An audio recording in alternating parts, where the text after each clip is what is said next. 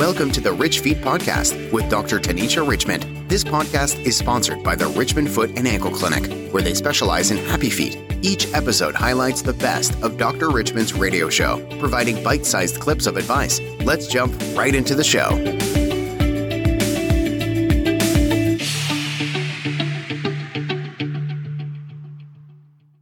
This morning, we want to say good morning to our local podiatrist and foot specialist, Dr. Tanisha Richmond. Good morning. Good morning. Good morning. How are you? Oh, I'm wonderful. It's warm outside. It is. It is warm outside. It's gorgeous outside. I think everyone Yes. is looking forward to this day. Oh, yes. With the snow last week. Yes. Isn't that interesting? That is Ohio for sure. Yes, it is. It is Ohio. This is this is our weather. It's a beautiful day. Yeah. We hope that our listening audience are out there enjoying the day and, and are prepared to listen today and get some great information on what you normally provide for us, some insight on things that affect our footsteps in life and footsteps Oh, in yes. today. You know, usually you come with just a variety of, of topics today, but it's interesting that you have a topic that actually affects you directly. Yes, yes, yes, I do. You know, I haven't really talked about it much because, I mean, having, well, I have MS, which is muscular sclerosis. I was actually diagnosed in, let's see, March of 2015. Mm-hmm. So my first symptom was in December of 2014. I was in New Orleans sitting next to my mother watching the Saints. I can remember that. And I was sitting there talking to her, and my whole right side went numb. And I turned to my mother and I said, My whole right side just went numb. And she's a nurse, so she told me to smile. And my smile was correct, and people of me having a stroke. So that's why we always tell people to smile if you're feel if you're having stroke symptoms, because if you smile and your smile is crooked or half your face isn't moving, that's a sign of a stroke. So I smiled. My smile was normal. And my mom was like, You need to go see a neurologist. Well, go see your primary care doctor when you get back to Dayton. When I went back to Dayton, I saw my primary care doctor, Dr. Marlon Twyman, who's down the street at Prime Care, PriMED, and he sent me to a neurologist. I saw him once. He did a whole list of tests on me. Him back in a month and I was positive with all the different tests, spinal taps, blood work, MRIs, and I was diagnosed with MS. And I started on my meds probably within a month of that visit. Had a relapse on my first med, switched doctors to a neurologist at University of Cincinnati, and have been with that doc since then and really no more problems. Well, that's a wonderful thing that you're doing well with it. But for those, Dr. Richmond, that may not be familiar with what multiple sclerosis is or MS, can you share exactly what that is and what that deficiency is? So MS is an autoimmune disorder. So our in MS patients, our immune system attacks our central nervous system. So your central nervous system is from your brain down to your spine.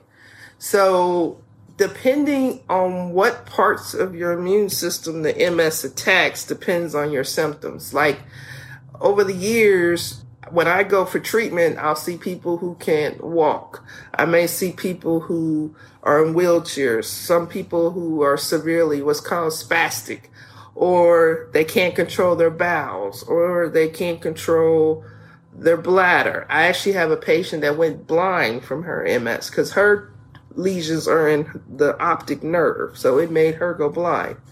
So my lesions, luckily, was more with balance and things like that. So once my MS was controlled and my immune system was dampened with the medication, my symptoms went away. And then by me staying on my meds, which my doctor told me I'll have to stay on my meds until my 60s, they say usually in your 60s, your body just miraculously quits attacking you. and you just don't need MS meds anymore. But I find in the African American community, especially the men, don't do as well. Actually, my friend, she she was actually in residency here in Dayton, and then she did her her residency in MS in neurology with a specialty in MS because her brother died from MS. But she told me statistically, black men do the worst with MS.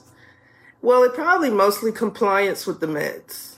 You know, our meds have a lot of side effects, really bad side effects. But give us an example. Well, there's a thing called PML, which is a brain infection, which basically means so the MS drugs affect your immune system. So they cross over into our blood brain barrier and kill the white blood cells who would attack our central nervous system. Well, PML is an infection where something has been able to cross over, like a bacteria or a virus, and because our immune system is being decreased, dampened, so it doesn't attack us, it may not attack the bacteria or the viruses, which if it gets in there, it could make you very sick or kill you. So, but you know, my thing was I'm gonna take this risk versus not being able to walk, talk, take care of myself, work. I'm gonna take that risk. So you mentioned a relapse. Can you tell us a little bit about that and what that experience was like? So the relapse was my whole head went numb. like I was just sitting there and I couldn't feel my head, my face, any of that. And I called my neurologist. He sent me in for an MRI. He called me and sent me to the hospital after the MRI because one of I had a new lesion, which means it's like a new hot spot. It shows up on your MRI, and for that they give you either they admit you or they do it outpatient, three thousand milligrams of steroids IV.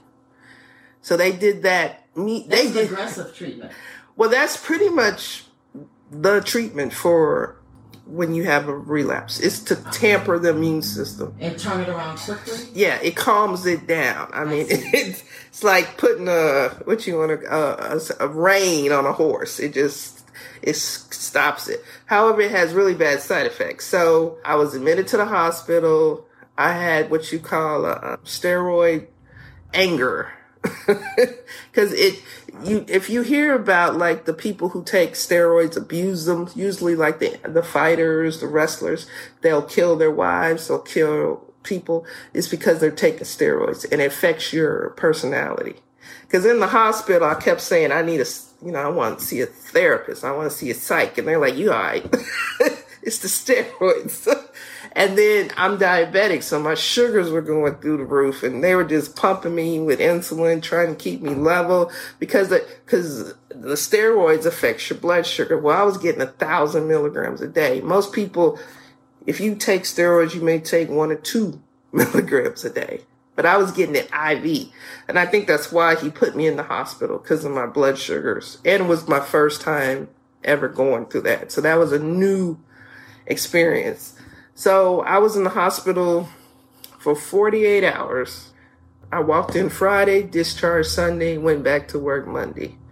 And and pretty much my symptoms did resolve, but my best friend who was the neurology resident told me to switch to University of Cincinnati where she was training. And I've been going to a doctor there for the last let's see that was 14, 15, ooh, almost 7 years. So, your story, Dr. Richmond, is really remarkable. You have several medical concerns in your life that you're living in, and you yeah. balance them well. So, you know, so many people talk about you being so transparent and sharing your story. You just have no idea how many people that you're helping. So, thank you for that. In dealing with your MS and balancing it, what has been the most difficult part? Well, actually, I've made it through that part. that was the acceptance. The acceptance. So that was the most difficult part. Yeah, it was acceptance, and then it was understanding the disease, understanding the prognosis. Because if you go with media, the media, if they say MS, the person's bedbound, they're in a wheelchair, they're about to die.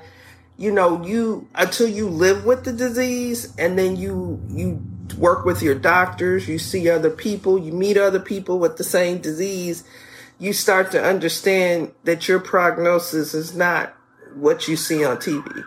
So that was the hardest part was, and then I had to learn about the disease, learn the medications, the, I mean, I did a deep dive to understand the prognosis and talk to my doctors like there was some celebrity who came out and she was walking bad, all her problems, and my my NP specialist, which is my neurology specialist, had to let me know you are not that person.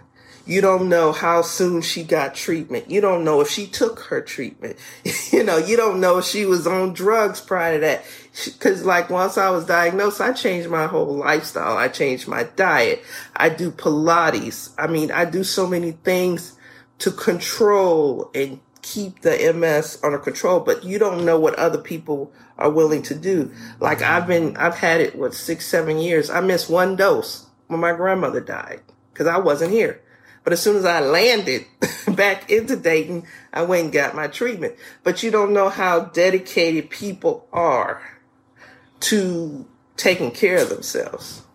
Well, Dr. Richmond, talk to us a little bit about you. You mentioned that you changed your diet. So, what are some of the things that those that are dealing with MS and that haven't should be eating, or what's your lifestyle like while dealing with this medical condition? Well, I watched a show called What the Health on Netflix, and it kept mentioning MS and immune and immunity and inflammation in the body and it kept talking about eating meat.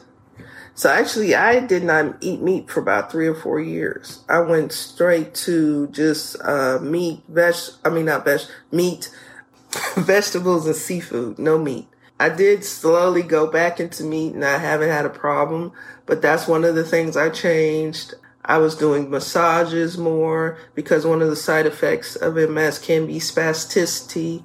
I do Pilates which is a form of it's a form of exercise and physical therapy but pilates you work more your core muscles and i work one-on-one with a trainer so i work more my core muscles the muscles in my legs work on balance gait uh, hot stability things like that. One of the things we have to do as ms patients we take high doses of vitamin d staying up on your vitamin d but as an MS patient, they basically just tell you to take care of yourself. Any other health problems, you need to address that as well because your body is dealing with the MS. So if you have other health problems that are uncontrolled, it can exacerbate your MS or make it worse. So it's more just being more holistic, taking care of yourself, working on your stress, relievers, finding ways to decrease your stress. You know, when I first was diagnosed, I actually did therapy with actually a therapist who had MS for a couple years. So it's just, but you have to, like I talk about with diabetes, any other condition, you have to accept it. You can't deny it. You can't pray it away, but you have to accept your diagnosis. You have to take your medications, you have to do your testing, you have to keep up with your doctor's appointments, and you have to become an active member of your care. You can't sit back and blame everyone for everything that's wrong with you, especially if you're not taking your meds. and why, Dr. Richmond, have you found? Because you obviously give prescriptions out for various things relative to the feet and other things. So why is it that so many struggle with taking their meds that they don't put, put it into their daily plan? It's not a part of what they do. They forget, don't want to. What do you find the reason is? Most of it, I think, is just mistrust of healthcare in general. They just feel like you just give me this drug to make money. I don't really need it. I could drink some lemon juice and cure or like, you know, with gout, I could drink some cherry juice and cure whatever it is. Or, you know, I could watch this video on YouTube and cure. I don't need this medication. And I think most of it is still mistrust of healthcare overall, the entire system. They just feel like, I mean, I think I have more of a trust with my patients because of the relationships, but then it's also my race, you know, because I'm African American, because I look like them. you have the trust. But when you, lots of patients deal with other races, other ethnicities. And then there's also the issues of, you know, do they have an accent? Can they understand the pa- can they understand what their physician is saying? Or does the physician explain it on a level that they can understand what they're saying? Have they un- has the physician understood that he's not talking to another physician? He's not talking to someone who went to medical school. He's talking to a person with no medical experience. So those are all the different factors that come into play. But I think a lot of it is just mistrust of just healthcare in general. So when you say mistrust, then what do you suggest or would you suggest that that they do to make sure even though they may be that mistrust, but they still have to take care of themselves. They Yeah. still have to take their meds. So what are some ways they can get through that process to at least make sure that they're okay? talking to their doctors, talking to their nurses, reading on their own. You know, sometimes I say don't go to Google, but some things you can go to Google like to learn type 2 diabetes. What is type 2 diabetes? What is what causes it? What treats it? And then like learning diet and things like that. You know, I work with Diabetes Dayton here in Dayton when patients come to me and their sugars are out of control, their A1C, I had a lady the other day, her A1C was 13. So I referred her to Diabetes Dayton for a dietitian, diabetes education. But the thing that patients have to understand, they have to learn their disease as well. They just can't expect the physician to wave a wand and cure them of their issues. They have to learn what is diabetes, what is high blood pressure. I mean, I was telling a patient that genetically, African Americans, we retain more salt. Genetically, we carry more salt, which makes us more prone to have high blood pressure. So you have to start looking at your diet. Where are you adding? If you're adding salt, you need to stop or change your diet where you're cooking with less salt or check which when you cook how much salt's in your food. So it's things you have to do as a person. And one beautiful thing about Dayton is we have tons of health fairs and they actually are starting to restart. So coming out to the different health fairs, going to the different talking to the different people about the different issues. There's usually at the health fairs topics, tables on any topic you want to talk about.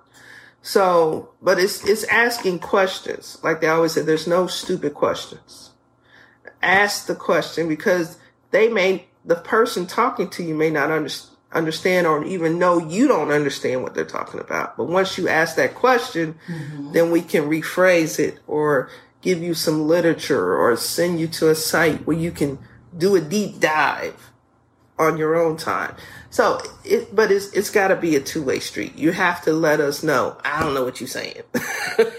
what you talking about? But you have to tell us because we're like, we're thinking, oh, she got it. She got it. And they like, mm. When you don't really have it. I see. Yeah. I see.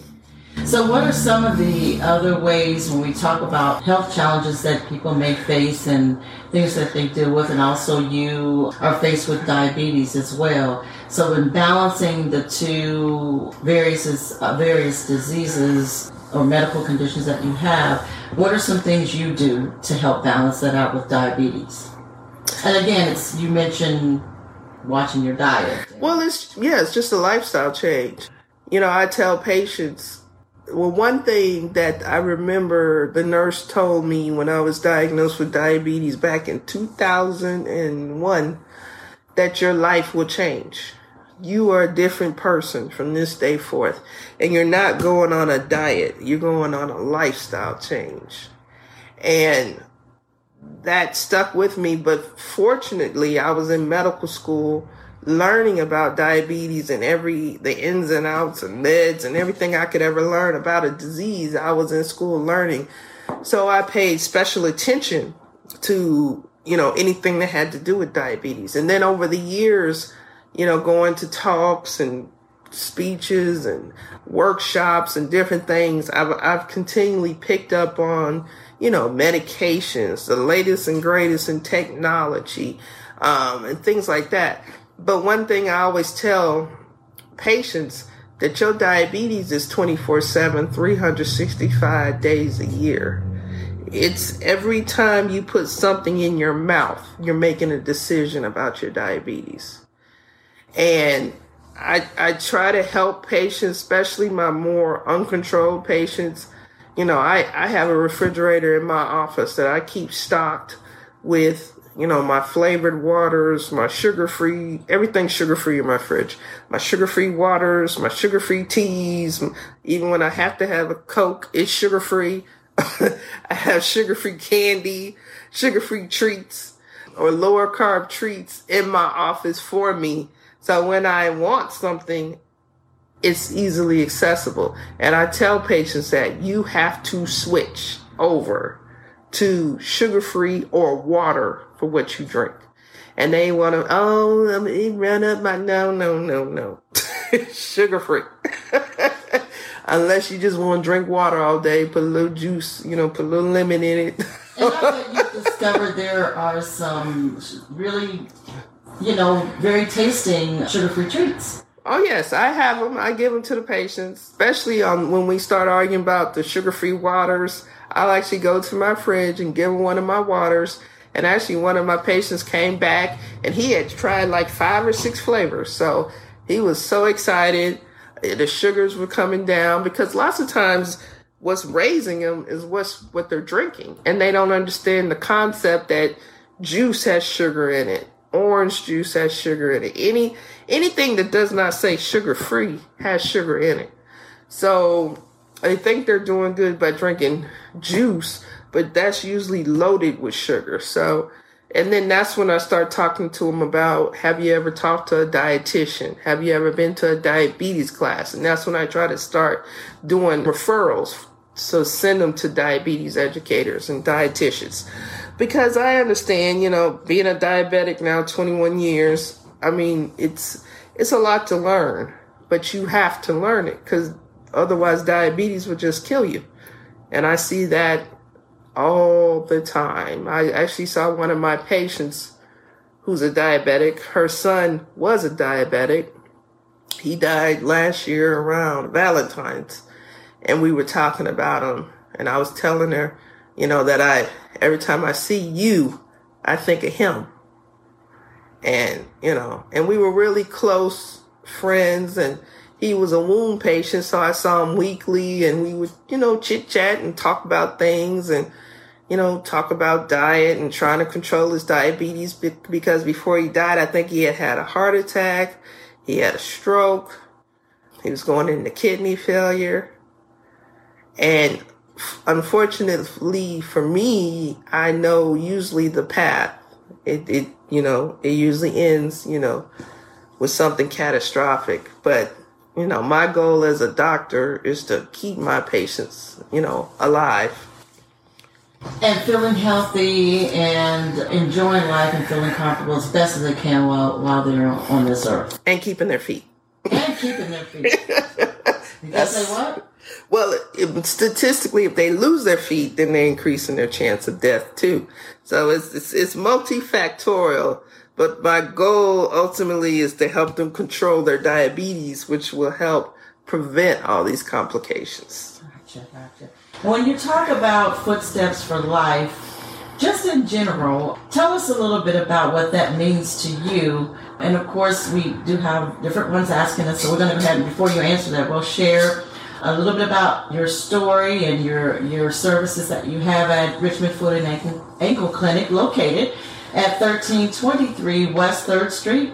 That is West Dr. Martin Luther King Jr. Way, Dayton, Ohio, 45402. Just a couple blocks up the street from the WDAO radio studios. The number is 937-228-3668. Your email, uh, for those of you that have questions or comments, is richfeet1 at gmail.com. That's richfeet, the number one, at gmail.com. And your website is richfeet.org. Tell us a little bit about Dr. Richmond, some of the services that you provide, your telehealth appointment, your patient portal, have your podcast. I mean, you've got things going on. Well, okay, so we have a foot spa on site. We recently did have to increase prices during the cost, so it's now $30. So that is a private foot spas done by our medical assistants. You get your feet scrubbed, massaged with pumice stone scrub, pumice stone, a pumice stone massage. And then we come in, the physicians, the podiatrists will come in, trim your nails or calluses and that's done in a private room with your own music. And then on site, we do have x-ray. We do dispense like walking boots, ankle braces, orthotics. We send out for custom orthotics as well. We do diabetic shoes on site. We do vascular studies where we'll check your blood flow on your legs, especially for our diabetics, our smokers, dialysis patients, or any patients that are complaining of swelling, cramping, Charlie horses, things like that. We do have a device called the ARP neurotherapy that treats all kinds of forms of neuropathy, numbness, tingling, burning, all forms of any, really any form of pain. So tendonitis, things of that nature. It's covered by some insurances, not all. So you would need to call to get the complete list of insurances that it is covered. And then we also have packages if it's not covered let's see, we have a store on site. So we do, we have, we sell diabetic socks, compression socks. We have flip flops as well as like house shoes that have orthotics built in them that you can wear around the house or wear outside that give you support while letting you be, you know, have your feet out. And then we also have like antifungal toenail polish, hammer toe pads. bunion pads, bunion shields. well, let's talk about the hammer toe pads and bunion shields, if you will. What are they designed to actually do? So the bunion shield is designed to protect the bunion in the foot, in the shoe. So like in a bunion, the bone is sticking out of the shoe. So the bunion shields are made of silicone. So when you put that over the the bone, the tissue, it prevents it from rubbing. So, especially like in a diabetic or someone that's got to wear like a steel toe shoe that's made out of leather, that bunion's going to rub. So that just gives it like a shield to protect it. The hammer toe pads, depending on the style, can either like straighten the toe or they can protect like the bony prominence of the toe. Like people come in, I got corns and calluses. I said, because you have a hammer toe, so it rubs. So I have shields that you can slide over the toe so it won't rub in your shoe. So I have all those different things and oh, I have antifungal medication for toenail fungus and athlete's foot. So is there a point, Dr. Richmond, where the bunion can get worse and, and protrude out further and further and further? Well, they evolve. So generally the question I ask people when they come in, well, first I look at the age of the patient. So you can have juvenile bunions. I've had kids in high school, and middle school with bunions. So statistically, they gonna have a really bad bunion later in life because the body has time to evolve that bunion. So things can have more time to shift and move versus an 80 year old with a mild bunion, I'm like, it's going to be all right. it's not going to change much. or an 80 year old with a bunion with heart disease, diabetes. no. So is it the shoes that, that one could be wearing that causes that bunion to well? Yes, it could be shoes and it could be genetics. It could just be your mama and daddy. Cause I always say, what does your parents' feet look like? Does your mama have a bad bunion? Does your daddy have a bad bunion? And lots of times they say, well, my daddy got a bunion, but my mama don't have a bunion. Was your daddy bunion like crossing over, you know, making crosses? No, it's not that bad. Then that's probably how bad your bunion will get. But then it could be like people who wear shoes that are too tight. Like a lot of the celebrities, they have bad feet because they're always wearing cute shoes that squish their feet. So over time, their foot has molded to those shoes. So it just kind of depends on where it's coming from, but usually the prognosis is the age of the patient. So if you're coming in in your late 60s, 70s, complaining about a bunion, you statistically may only live another 20 to 30 years or less, depending on your health. Statistically, that bunion probably won't get much worse. And then we have to look at the health of the patient because bunion surgery, you have to be put to sleep. So we have to look at you and say, okay, can you withstand anesthesia? Or can you even get clearance to be put to sleep? Because depending on your age, you have to get cardiac clearance, which means you have to be seen by a cardiologist and they have to say it's okay for you to have surgery. So it's a lot of factors, not just saying I want it done. And then also you have to be off your feet for four to six weeks. You have to be able to be in a house where you can get to the bathroom or you can get to your bed. You know, you have to look at things like that. So it's not just like getting your teeth pulled or something. it's more complicated than that.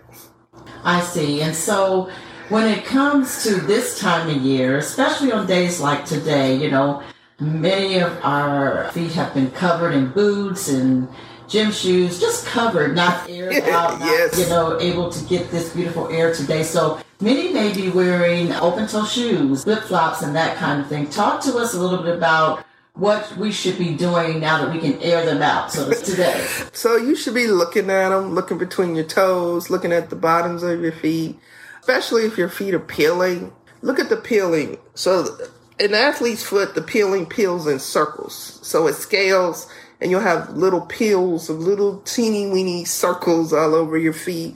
Sometimes between your toes, it may become white in there, especially between your pinky toe and your fourth toe. It gets white, icky, stinky. And if it's green, you have a particular form of bacteria that we really can only kill with antibiotics.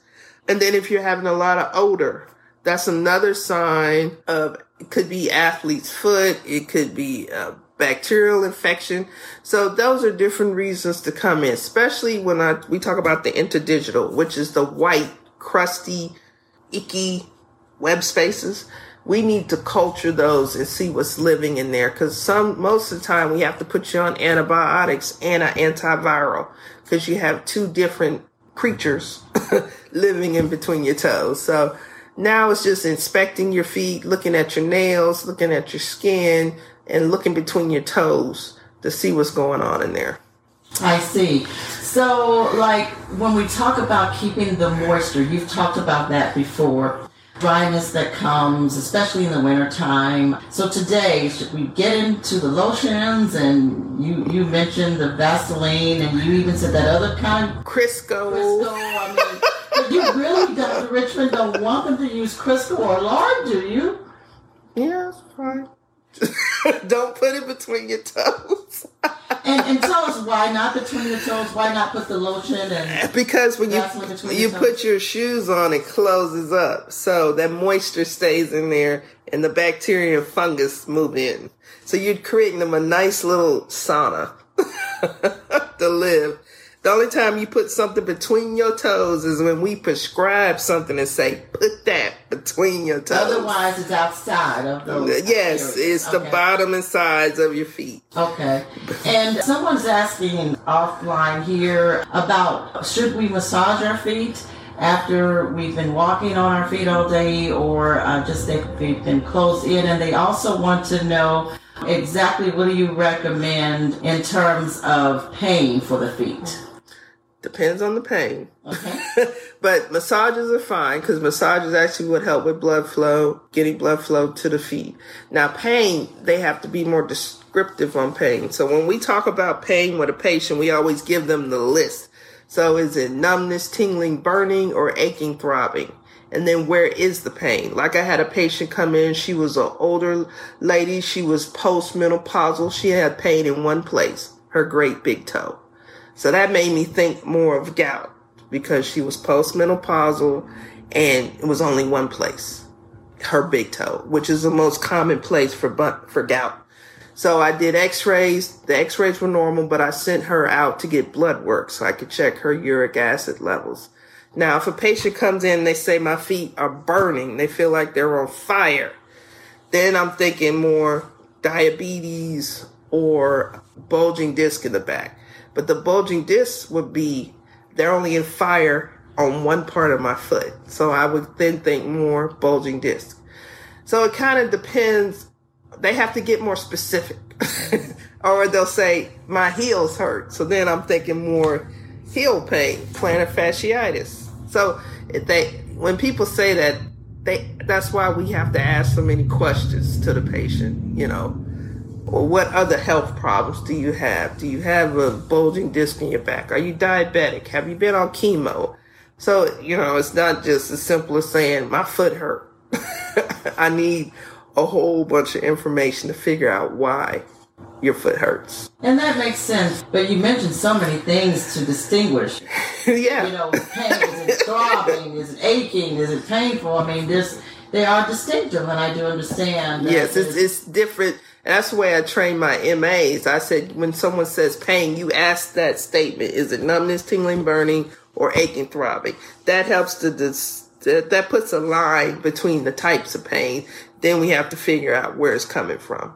You mentioned that when you people watch, when you're traveling or when you're just sitting and relaxing, that you can just about tell where the pain is based on how they walk. You know, some walk with a limp, some walk with just because of the aching of the hip or the foot. So over time though, what happens to that individual that walks like with the dependency on one side because the other side hurts? Whether it's something wrong with the toe, the heel, or just the flat part of the foot, or like you mentioned, the platter. Fasci- fasciitis. Fasciitis, that thing. So. Yes, heel pain. heel pain, yes. That, that technical word you just said. Yes. So help us understand that. Well, the body will evolve. So the body's like your car. So if one tire goes flat, the pressure goes to the other three tires.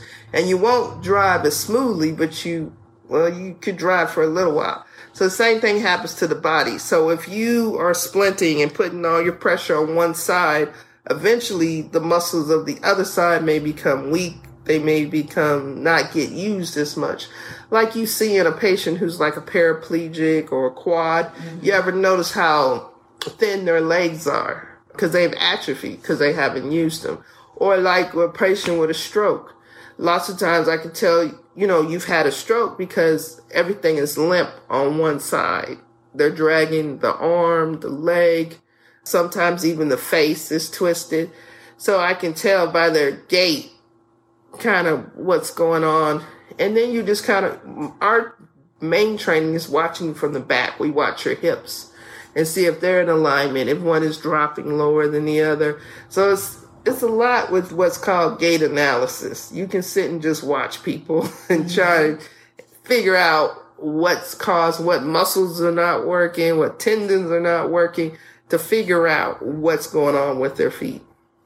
Okay, and so once the individual determines what the issue is with their feet and they come to you and you give them the diagnosis, you give them their prescriptions and that's specify what the treatment is, how important is to follow up and follow through? Is it at that point where you say, okay, now I've given you the direction from here, you need to follow Well, it's very, it's very important to follow up because it may not work what I give you or, well, most of the time, especially with heel pain, heel pain is a journey.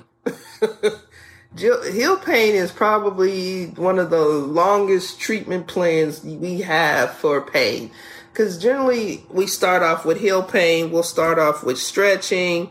We'll give you topical pain creams. If your insurance will cover it, we'll give you orthotics, which support the tissue in your shoe, or we're discussing with you.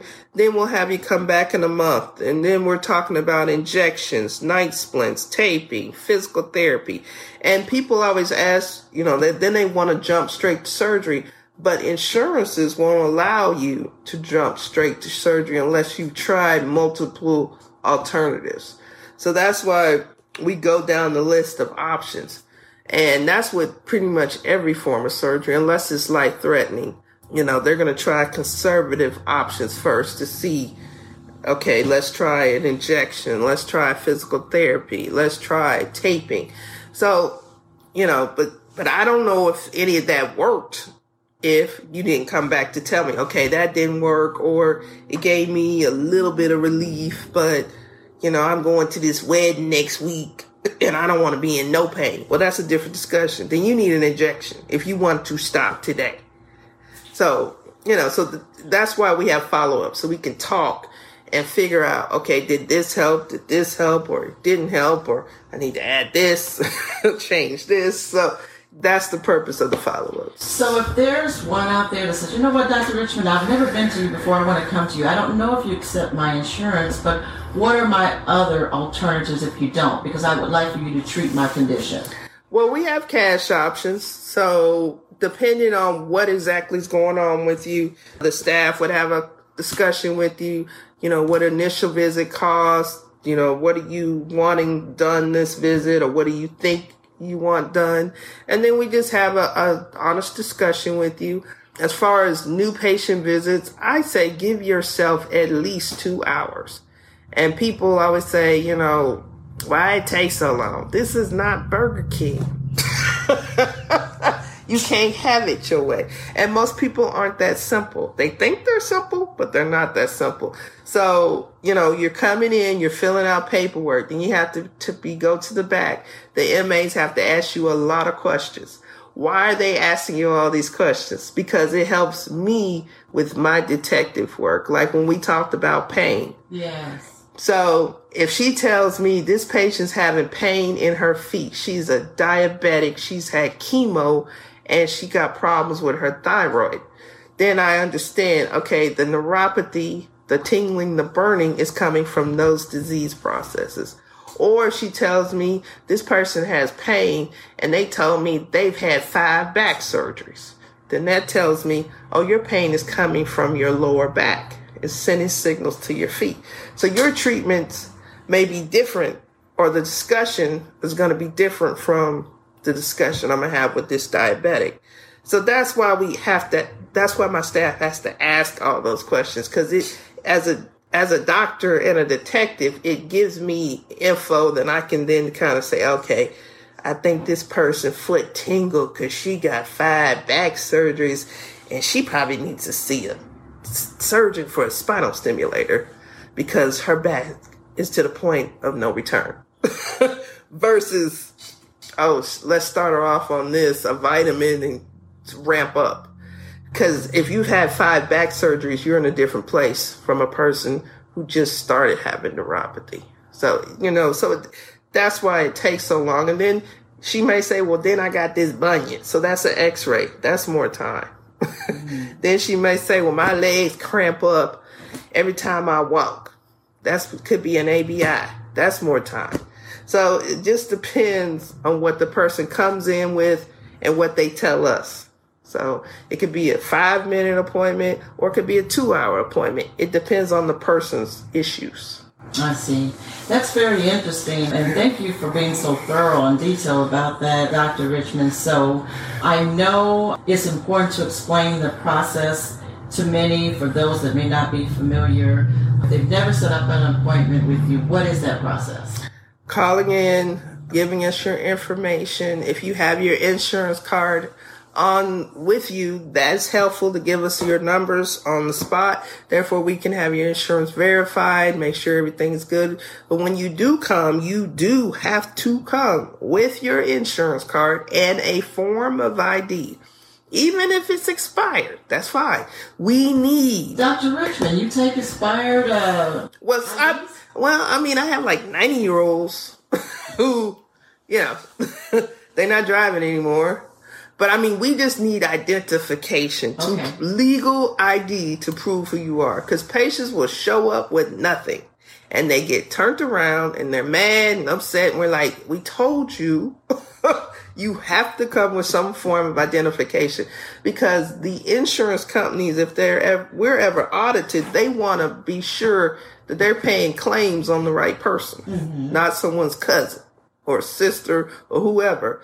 So that's why we, especially if you are Medicare, we have to have your ID. But all patients, we have to have some form of identification proof, proving who you are and your insurance card. Even if you got a printout of your insurance card with your ID and everything, we can work with that. But we have to have it because some, a lot of insurance, especially Medicare, will not give us information because of so much fraud and different things. So we, those are two things we have to have. medications if you have them that's great but lots of times our software software will download it into our emr so you, you don't necessarily need your medications but if you have them we need to know your allergies that's very important especially with antibiotics because we need to know what you're allergic to what you've had reactions to in the past so i'm sure not to give you anything that can cause a reaction and another thing that patients need to let us know if you are going into, if you have kidney issues or liver issues, because those are the two systems that clear drugs. And most drugs are cleared by your kidney. So we need to know if you're been told you're on your way to dialysis or if you're on dialysis. That's something we really need to know. Okay, that's very interesting. So thank you for that detailed information. So we started the show. Um, hard to believe that hour has, has yes. come around. It goes so fast, but we started the show talking about a condition that's very, very familiar in the African American community and also very real and personal with you because you actually experience and suffer and deal with and handle MS. So just in a recap, let's talk a little bit about MS and what you suggest the one to do if they were to come up with any of the symptoms that you have. So I would say if you start having symptoms, usually most people like say they're starting to fall, they start dropping things, you can have change in vision, but it's all neurological things. But the first thing I would say is to Google your symptoms. And then if you see you have multiple symptoms, then you need to talk to your primary care physician,